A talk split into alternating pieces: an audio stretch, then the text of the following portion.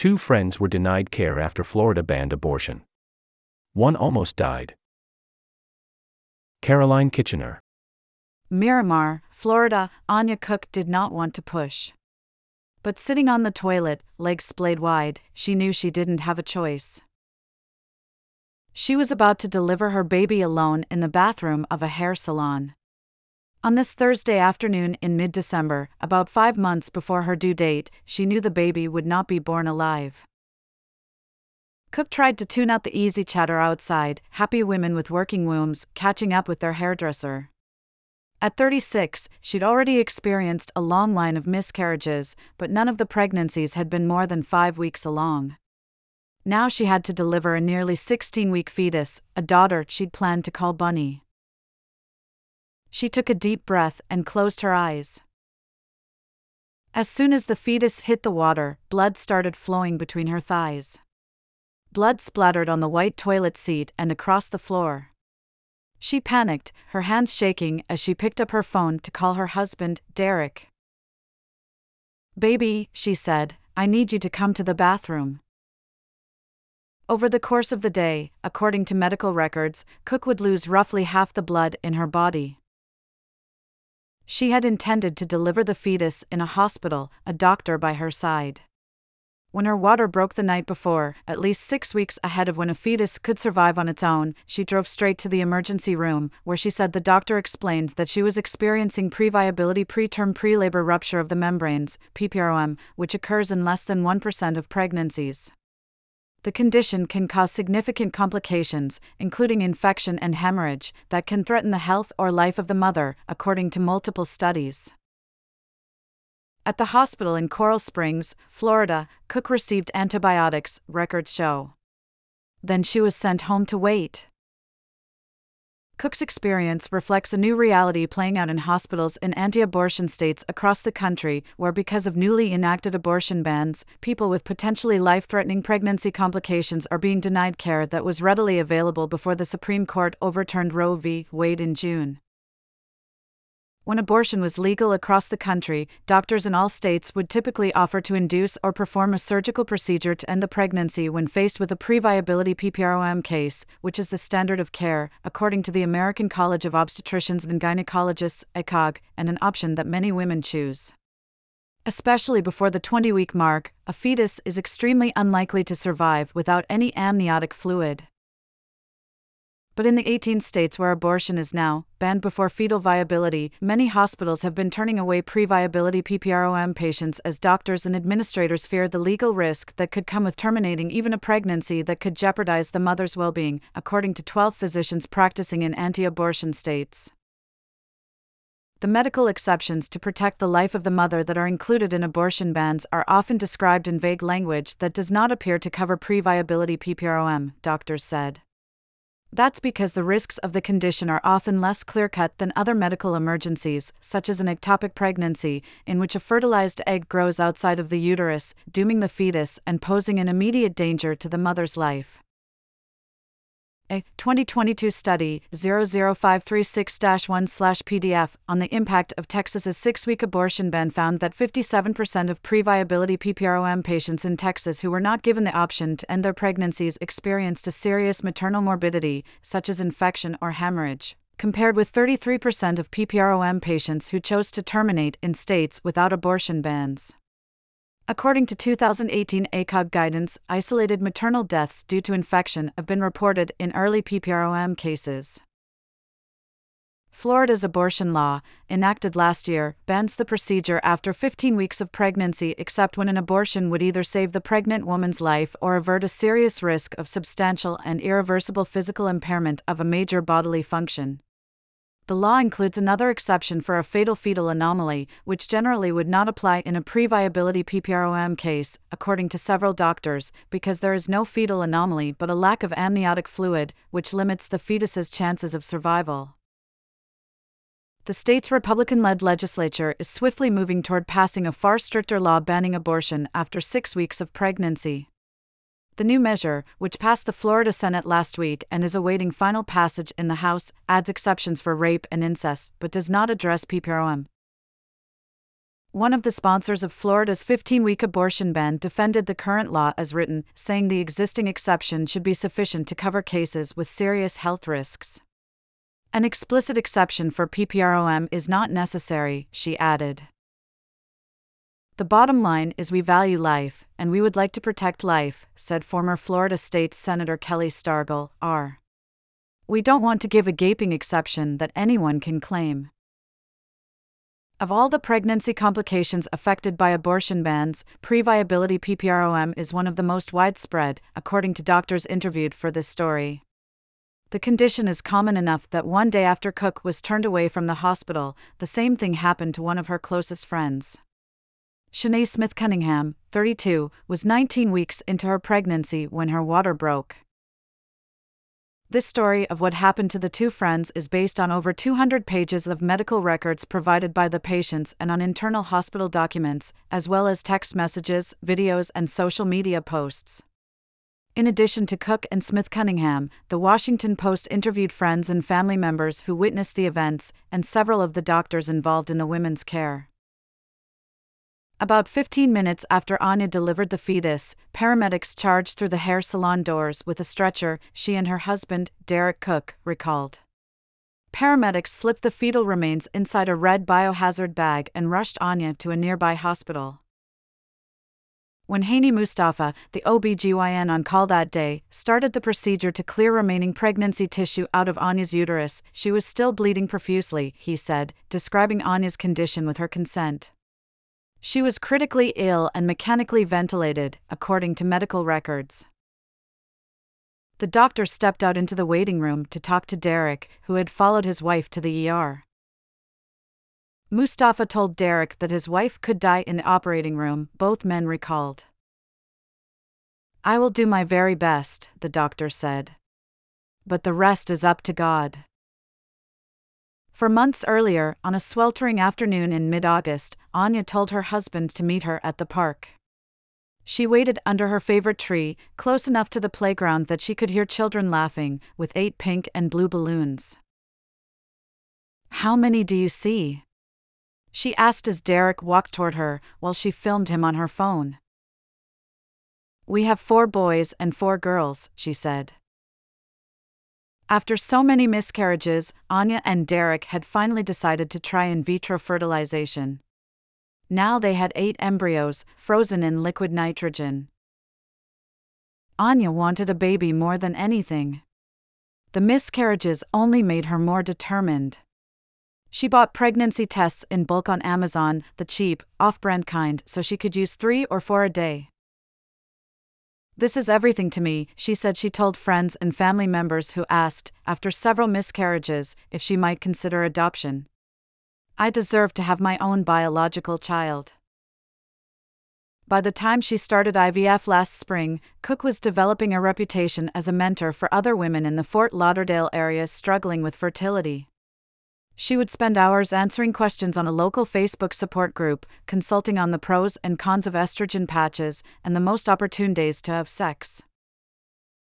Cook met Smith Cunningham in the summer of 2021 when Smith Cunningham posted a question about a fertility drug she'd been considering. They messaged back and forth, slipping into an easy blend of English and patois once they realized they were both from Jamaica.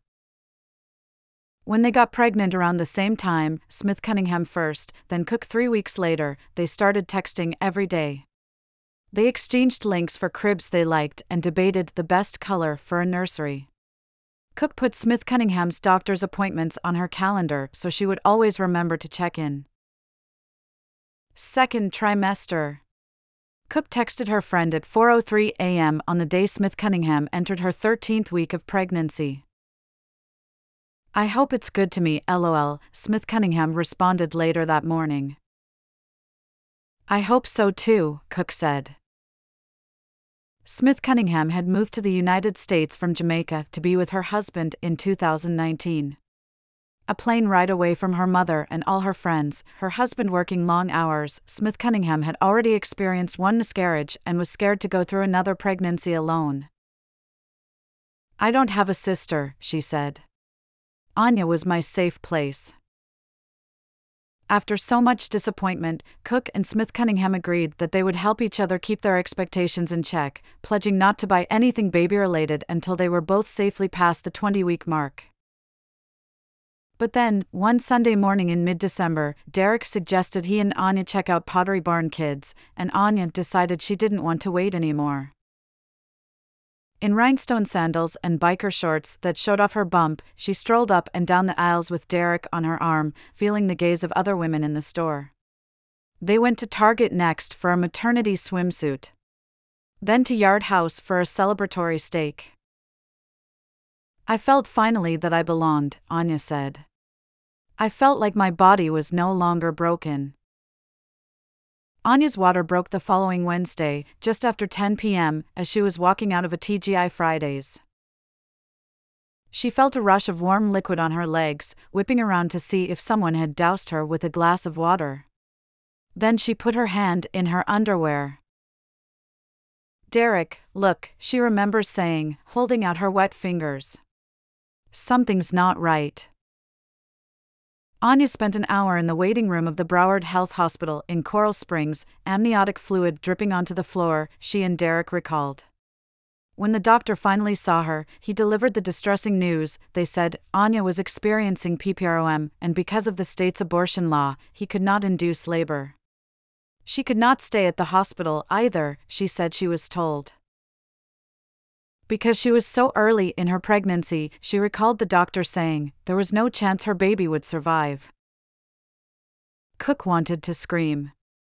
There must be some kind of protocol for the situation, she thought. She couldn't possibly be the first woman in Florida to have this condition since Roe v. Wade was overturned. Was there a supervisor she could talk with? Anyone else who could help?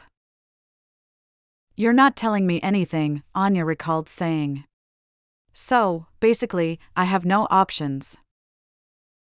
The doctor at Broward told her to go home and return immediately if her symptoms worsened, according to medical records.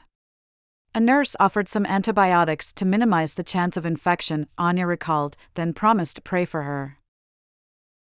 Medical records from the visit, which Cook provided to the Post, show that Cook was gushing amniotic fluid when she arrived at the hospital, with no fluid present around the fetus. The records say that the fetus was showing cardiac activity with a heart rate of 131 beats per minute. The Post, with Cook's consent, read relevant portions of the records to four physicians, all of whom agreed that Cook had a clear case of previability PPROM, making her high risk for infection and hemorrhage. A spokeswoman for Broward Health, Jennifer Smith, did not directly address PPROM and declined to make the doctor who treated Cook available for an interview but she said in an interview that Cook was not at risk when she left the hospital after her water broke. There was no indication she needed any interventional care, said Smith, the hospital's vice president for corporate communications and marketing. Broward's policy on pregnancy termination, obtained through a public records request to the public hospital, mirrors the language in Florida's abortion law. Cook did not necessitate an abortion in the emergency department, Smith wrote in a statement. Had her condition failed to improve or worsen to result in a threat to her life or irreversible physical impairment of a major bodily function, Ms. Cook would have been admitted for further care and treatment.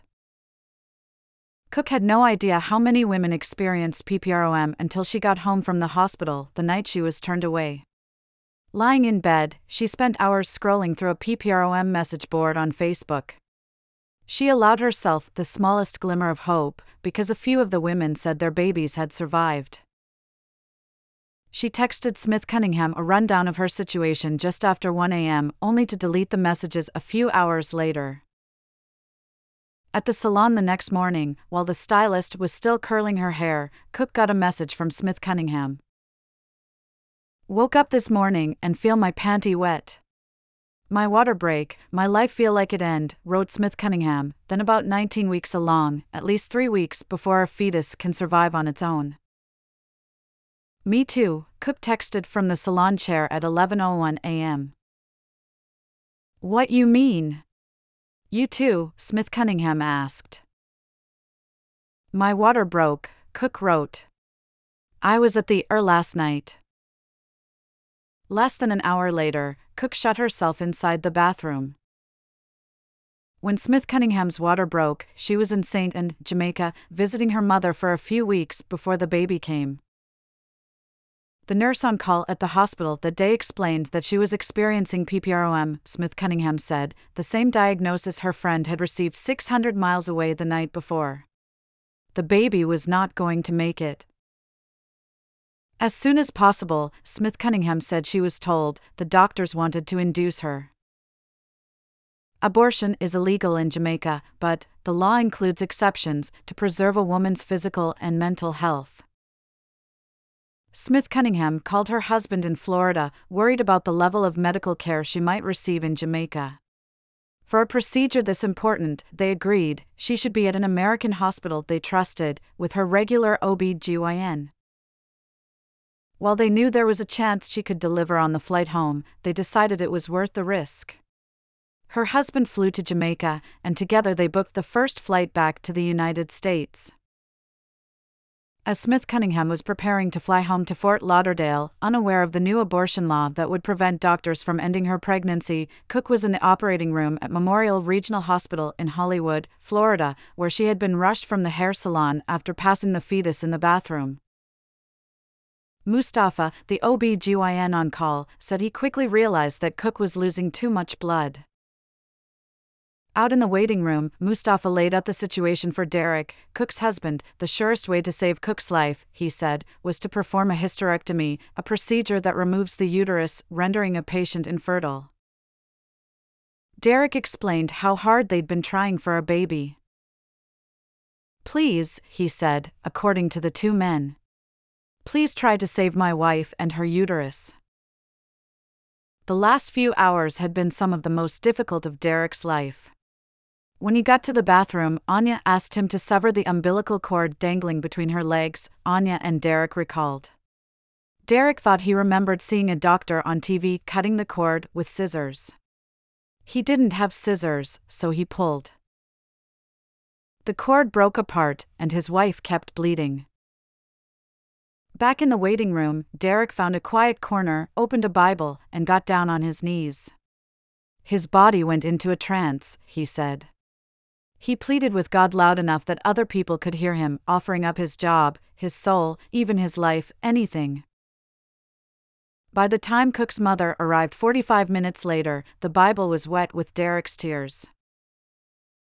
Doctors can't say for sure what caused Cook's bleeding, according to medical records. Any previability PPROM patient has a high risk of severe hemorrhage, said several doctors. Mustafa said he feels confident that Cook experienced placenta accreta, a separate condition where the placenta becomes embedded in the uterine wall and won't detach with the fetus. Cook would have had placenta accreta even if she'd been induced at the hospital when she was diagnosed with PPROM, said several doctors familiar with the case, but her experience probably would have been considerably less traumatic. When the bleeding started, she would have already been surrounded by doctors ready to begin treatment. Once you start losing that much blood that quickly, it becomes absolutely life threatening, said Mustafa.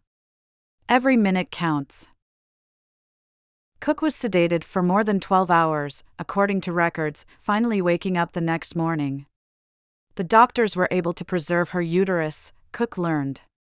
However, the damage from the procedure that stopped the bleeding may have permanently affected the arteries that carry blood to the uterus, several doctors said, further reducing her chances of carrying a healthy pregnancy. If Cook had placenta accreta, she most likely would have had to undergo the same procedure even if she had delivered the fetus at a hospital when she was diagnosed with PPROM, said several OB/GYNs. As soon as she felt well enough to talk on the phone, Cook called Smith Cunningham, eager to check in on her friend.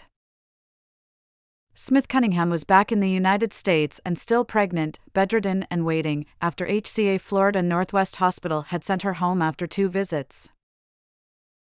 The second time, Smith Cunningham recalled, the doctor explicitly mentioned Roe v. Wade.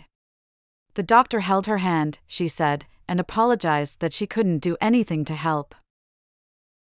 HCA Florida Northwest provides abortions in cases where a physician believes a medical emergency exists or the fetus exhibits a fatal anomaly, Jennifer Guerrieri, the hospital's vice president of strategic communications, said in a statement. Our focus is on providing the best possible care for our patients. Our hospital policies and procedures align with state and federal regulatory requirements. Smith Cunningham told Cook she was terrified of bleeding out and getting infected. You need to keep going back to the hospital, said Cook, who stayed in the hospital for six days. I don't want the same thing to happen to you. Smith Cunningham switched out her sanitary pad for the tenth time that day, hoping a fresh layer in her underwear would minimize her chance of infection. Her best shot at avoiding complications, she thought, was to do as her friend had suggested. She tried Memorial Regional Hospital, this time with her cervix dilated 4 centimeters, pleading with the doctor to at least have her admitted. To stay at the hospital, Smith Cunningham said she was told she had to be more dilated or actively miscarrying. Memorial Regional declined a request for comment. If no one induces me, I'm going to die, she said to her husband, thinking of her friend hemorrhaging in the ER. Yvonne Reynolds, Smith Cunningham's regular OB-GYN, suggested that she leave Florida. Reynolds tried to find a doctor that would treat her in New York, where Smith Cunningham has family. We were trying to find a location where she could get a termination done without all this back and forth before she gets infected, Reynolds said in an interview. Waiting to hear back from Reynolds, Smith Cunningham spent Christmas Day in bed. She kept searching the same questions online How do you know when a premature baby is coming? How can you tell when you're getting an infection? Can you have sepsis with a normal white blood count? At 2 a.m., she sat on the toilet with a mirror pointed up at her vagina. She saw a dark spot she hadn't noticed before. I think it might be the baby, Smith Cunningham told her husband.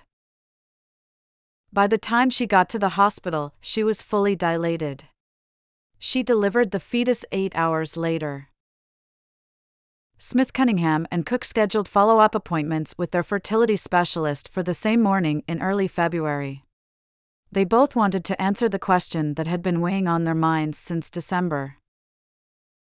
After everything they'd been through, would either of them ever be able to have a baby?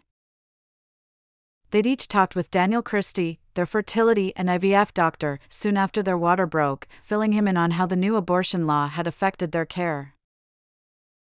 At the February appointment, Cook went in first. You have gotten beaten up, young lady, Christie said as he pushed a saline solution through a catheter and into her uterus, studying the image on the ultrasound screen. Cook knew this was the moment she would finally get the verdict, lying flat on the examination table, her eyes shut tight. Christie usually talked her through every little thing he saw on the screen, as he was looking, cheerfully reporting on the status of her uterus. This time, he said nothing. Once he removed the metal speculum, Christie informed Cook that she would have to undergo surgery to remove the remaining pieces of placenta, a procedure that he said could further reduce her chances of carrying to term. I'm not thrilled about it, he told her. But we don't have a choice.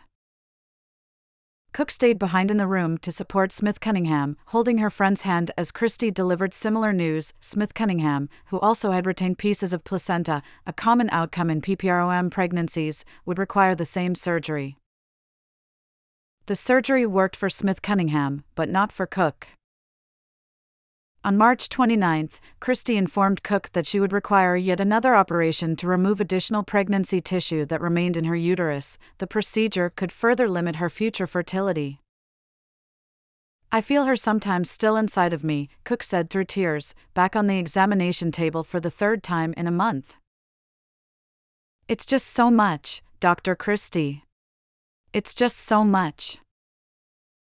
The next day in Tallahassee, a lawmaker Cook and Smith Cunningham had never met shared their story on the Senate floor as the six week abortion ban moved closer to final passage. I have two constituents in my district who are living with the very real consequences of the bill that we passed not a year ago, said Florida State Senator Lauren Book, D. Although Book didn't know their names, she had heard about Cook and Smith Cunningham from Christie a few months before. The woman is not at imminent risk, and so women are being sent home in the state of Florida, said Book, pressing the bill's sponsor, Republican Senator Erin Grall, on how doctors should respond under the law. Is that the intention of the policy? Grall argued that these situations are covered by the bill's medical exception. If the mother is going to develop something in which will threaten her life because of the pregnancy, then they would be able to take the child, Grall said. Grall added that doctors are playing games and politics in these situations, willfully misinterpreting Florida's abortion ban when it clearly allows them to perform an abortion. Nikki Zite, an OB/GYN at the University of Tennessee and an ACOG spokeswoman, said the idea that physicians would put patients at risk for political gain is upsetting and offensive. If lawmakers want pre-viable PPROM to be a situation where it is not controversial for physicians to act without fear of criminalization, then they need to clarify that, said Zite. Florida's six week abortion ban passed the Senate with a vote of 26 to 13, without a specific exception for PPROM. In South Florida, Cook and Smith Cunningham both planned to start trying to get pregnant again. They worry the same thing will happen again, this time, with an even stricter abortion law in place. Getting pregnant now feels like a death sentence, said Cook. They are playing with people's lives with this law, said Smith Cunningham. At least, the friends agreed they would go through it together. Story editing by Peter Wallsten. Photo editing by Natalia Jimenez Stuart. Copy editing by Gilbert Dunkley. Bonnie Jo Mount contributed to this report.